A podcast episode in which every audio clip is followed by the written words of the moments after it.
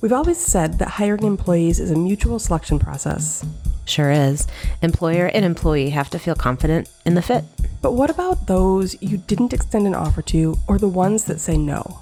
In a world of professional relationships, is a no a no for now? And how do you know if the one that got away will ever circle back? How do you know? This is a tough call. That's what we're talking about today. The Speakeasy Podcast, real talk about leadership and sanity in the creative industry. I'm Karen Steffel. And I'm Jen Estel. Managing creativity in business, we probably have an opinion on that. No prohibitions. Clearly, we have cocktails. Oh my gosh.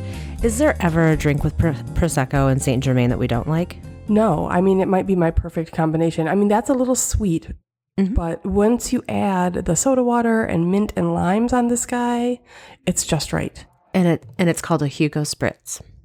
It is. You just fill that glass with ice, add your limes and your mint, pour some Saint Germain on top, and top with prosecco. Little bit of soda water. Mm, Bubbles. bubbles. It's just the perfect one. Oh man, why are we talking about the one that got away? It seems a little sad. This topic to me came up because there's one really, really talented fella in our state, and every time I look at his stuff, I think, oh, he applied to work for me once. I should have hired him. Yeah. Just sometimes, sometimes there's that one that you wish you had. And it's nice though to be able to stay in touch and admire somebody else's work and and to have that professional uh, respect and, and admiration. But yeah, you'd also like them to be doing great work for you. It is true. And, you know, there's a lot of things that can happen with the one that got away. And, you know, we're talking about the one that you didn't hire or you missed the resume or it wasn't a fit or they worked for you for a while and then moved on. There's lots of scenarios here. So, how can those scenarios happen? So the one for me that is top of mind is one where it was just not right timing. I was hiring at the time, and he even interviewed knowing that maybe it wasn't good timing. But I made the offer six months before he was really ready to make that change in his life, and um, and and I truly did say, okay, well then it's a no for now. And we've stayed in touch, and and um, we're talking about doing a project together. So um, who knows? Maybe that'll be different timing, different set of circumstances. But super that. talented, and again, admire that person deeply. So, let me ask you this question other than just a professional crush on somebody from afar that you end up developing in those situations, what does wrong timing teach you about your organization? Like for me, sometimes when it's the wrong timing, I think to myself, okay, what do I have to do with my organization in order to be able to hire this person? Or something along those lines. Yeah. So in the example I just shared, the the timing was wrong on the other person's part, not on my part. But you're right. If there's if there's somebody that you really want to onboard, but you're not ready, um, yeah, there's a lesson there for sure. It's you know, am I am I afraid to scale? Is it like a onboard them and it will come? or is it really just not a good business decision to expand at that moment? And so you really have to look at the what's causing you to put your foot on the brake. Is it fear or is it a business decision? Yeah, there's always this chicken egg scenario when it comes to hiring and growth, which I think we could do seven episodes on, really. Yeah. Um, in this situation with this fellow, however, do you think there's anything you could have done to woo him? No, because um, i in that particular example, he was a stay-at-home dad. He was going to wait till his youngest was in in kindergarten. He, he had his own business that he was willing to close. You know, he he did he did weekend gigs and and Yeah. edited it at night. He was just a powerhouse, right? And he talked so lovingly and adoringly about his time at home, and he, he just wasn't ready to jump, and he and it would have just been too soon. That's interesting. So, h- how many years ago was that? Out of curiosity, Fourish. I just wonder if if you were in the same situation post COVID, when we are all used to juggling and working from home and rearranging our schedules, if that would have been a different outcome. Yeah, I don't know. That's a great question. Yeah, that's a great question. So wrong timing. Dang. How about you? Tell me about the one that got away for you. Oh, okay. The one that got away. Well, the, the one I should have hired. Yeah. So um, this is this is funny. There's um this fella Aaron, and anybody in our industry locally will know him. He's very talented, and I met him while he was working for a peer competitor and thought he was fantastic and his work is so good and he's just a delightful human. And probably four months after that, I was cleaning off my desk and I have been known to have piles on my desk of things that I didn't quite get to. And I discovered his resume. He had he had applied to our organization and because we were swamped, I didn't see the resume until mm. it was too late. And I felt like it was a knife in the heart. I was like, I could have had him. He's so talented and I could have had that guy. and I just was overwhelmed and missed it. Yeah. Oh, that is a knife in the heart. Oh, goodness. I mean, I find hiring to be a huge challenge because you just want to get it right. And so I'm not very fast sometimes. And sometimes I'm afraid to pull the trigger. But this was like, I just missed that beautiful resume. And if I would have, if I would have seen it, I would have snatched it up, snatched it right up. Well, and then you just kind of, it's like, it's like waving as something floats away in a river. kind of. Like, oh. But wait, I wait can't for reach me. it. But The- then there's know- always people that you wish. So so we've got like wished I would have hired, wished it was good timing. But then there's people who have worked for us who it's bittersweet when they leave, and you just wish they'd come back. There's this the whole notion of like a boomerang employee, right? Like somebody who is with you, leaves and comes back. Wouldn't that be perfect? Have you ever had that happen? Um, no, I haven't. But I, I would, I will say this: I have really good relationships with nearly all of my former employees, and stay in touch with them in in, in one way or another. I, I've got a former intern who who moved away to California, who has hired us to do work for him in Michigan. Uh, and when he does come back, he just shows up at our door, and it's so wonderful to see him. So if he ever moved back to Michigan, that's a person I would absolutely snatch up. Super fun person. Um, and there are some people, two in particular, who I just would I, wouldn't even open the door for them. but two out of twenty two years is not bad. No, that's not bad. I have those experiences too. We have we have the the people who were near perfect and delightful when you had them and they leave on great terms and you cheer them on and you give them great references and support them in their endeavors when they're looking to grow. And so you become their cheerleader, they become a fond memory or a great connection elsewhere, but they also gather mythical status for me you know? So in our in our office for example one of the people who were just wonderful were like shelby could do no wrong. She was perfect. She was perfect. Everything about her was delightful. Her work was excellent. She was a great coworker and so much fun. And of course she left on such a high note. Mm-hmm. And her career has done a good a good job but that means in our heads she's become A unicorn. an absolute unicorn and absolutely perfect and no one will ever compare Well, and so oh, so think about that. So so let's just say she gave you a call and said, "Hey, I would you consider me coming back?" So you have to think of the pros and cons of a boomerang employee. So like a pro would be, "Hey, this is a young star who wanted to go get experience and now they're going to bring it back and and share it with my team." But like there's always a risk too cuz now this person has this this mythical identity and you have a very different team. And so would your team be impacted by this perfect you know folklore style employee coming back? And how would that feel? That's a really good that's a really good thought. I would like to say in my current team, if I apply that to my current situation, it would be great because our current team is delightful people and mm-hmm. generally de- delightful people get along.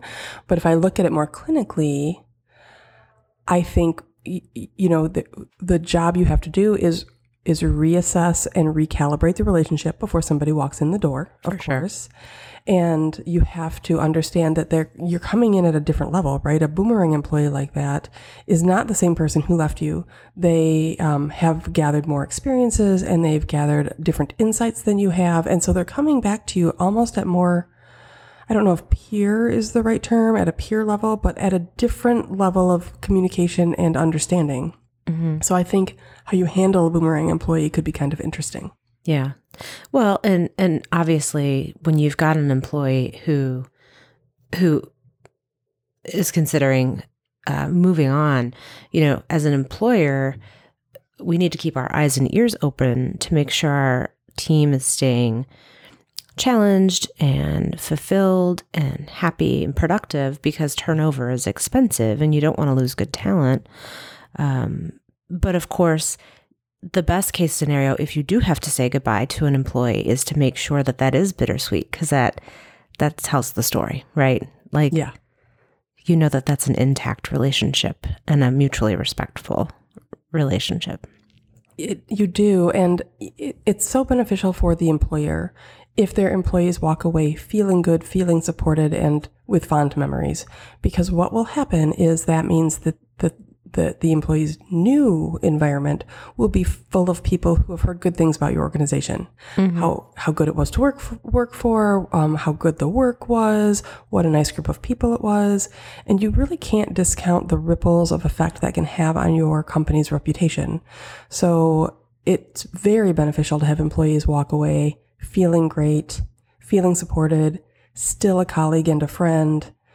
There's just lots to think about. It's not just like somebody walks out the door and you forget about them. Yeah. And even those that leave on not so good terms, you know, those are different types of wounds that Yeah. make it hard to forget if you've been lied to or stolen from or cheated on. you know, those are pains that you don't Which that you don't we, forget either. Which we both have, and we've done episodes on those. I mean, Yes. whew, yeah. It, I guess thinking about the one that got away, the fantastic employee that you either didn't hire for one reason or another, they couldn't start, or who has moved on, also makes you think about the employees who you would not invite back into your home should they mm-hmm. show up at your door. Yeah, and and the lessons that are learned in that process, and and how as employers we become better at hiring, and better at uh, trusting our gut and seeing those flags and not explaining the flags away when they're raised, the red flags. Um, I definitely know so much more about how to spot uh, a tumor uh, growing in the culture, um, Yeah. and how you want to extract that quickly. Yeah, and you learn, I would say, I know more about the personality traits or the kind of answers you would get in an inter- interview situation that show a red flag. And it has made me rethink my hiring process being through it before, for sure. How about um, the one that got away, a client? Oh, the client that you didn't get Or or, that that, left. Yeah, that's a more complicated conversation, right? Yeah, I mean, I think all client relationships have uh, a life cycle, right? I think especially when you're talking about creative or agency work, project work, you can't keep all clients forever. And even when they, you know, have turnover in their own organizations, they might make a different choice. But there's also clients that it may be healthy for you to walk away from. Oh, sure, sure. The the thing I think about client turnover is it's very healthy, and if that's done well, you still have those good ripple effects of people who walk away and say great things about your organization. So I think you have to approach clients, the one that got away, as opportunities. Um, say it's a client that you had, and for whatever reason you're no longer aligned and you're no longer a fit. There are definitely things you can do to manage that relationship so that everyone walks away feeling very good about their time and saying wonderful things. When it's a client prospect that you didn't get, that's a huge opportunity too if you treat it right. Yes, absolutely. In fact, when um, when we do not, uh, when we are not on the winning end of of a bid, and we get notified that, and then I've done this since the beginning of time. If I get notified that I wasn't the the partner who was selected, I always um, email back and say, um, you know, out of our commitment to continuous improvement, where did you see that we had deficits in the way that we presented ourselves? Um, because I, I'm interested in learning about whether it was what we were offering or whether it was truly price driven. But then also, um, if they've shared with me who they have selected, I always wish them, you know, best of luck on your project. And, and if I know who that who that partner is, I I will say, you know, what I know about them and, you know, that you're in good hands. Those are great people. if in fact that's true for me. So I always want to respond to that type of communication in a positive way. Yeah, I, we we do as well, and it's an it's a learning opportunity, and it's an opportunity to format a, or to build a strong relationship. Because here's the thing: oftentimes, you know, when you're at a certain level and you know your work is work, when you're at a certain level and you know your work is excellent, and you know you can hit the mark, probably the client sees that and knows that you can hit the mark something else is often a factor, either timing or the certain setup of your staff versus what they know they need, or often it's price. There are lots of things that can be a factor that aren't the quality of your work. So if you can use even a no thank you as a time to build a relationship, people will remember that and you can mm-hmm. you can form a relationship and the next time they have an opportunity or they might change employers, they will remember that you were very gracious and wished them the best. Yeah, you bet. Well, that's a lot of different things for the one that got away. And the Hugo Spritz also got away. you know, I'm not going to leave anything in the bottom of my cup when it's. Prosecco and Saint Germain. yeah, bubbles. Just not. That's not going to get away. Uh, I'm going to drink it all. Thanks for sharing a drink with us. Talk to you next time. The next episode is a departure and a treat. To celebrate our 100th episode, we're going to ask 100 rapid fire questions of each other. Oh, that is going to be fun. I cannot wait.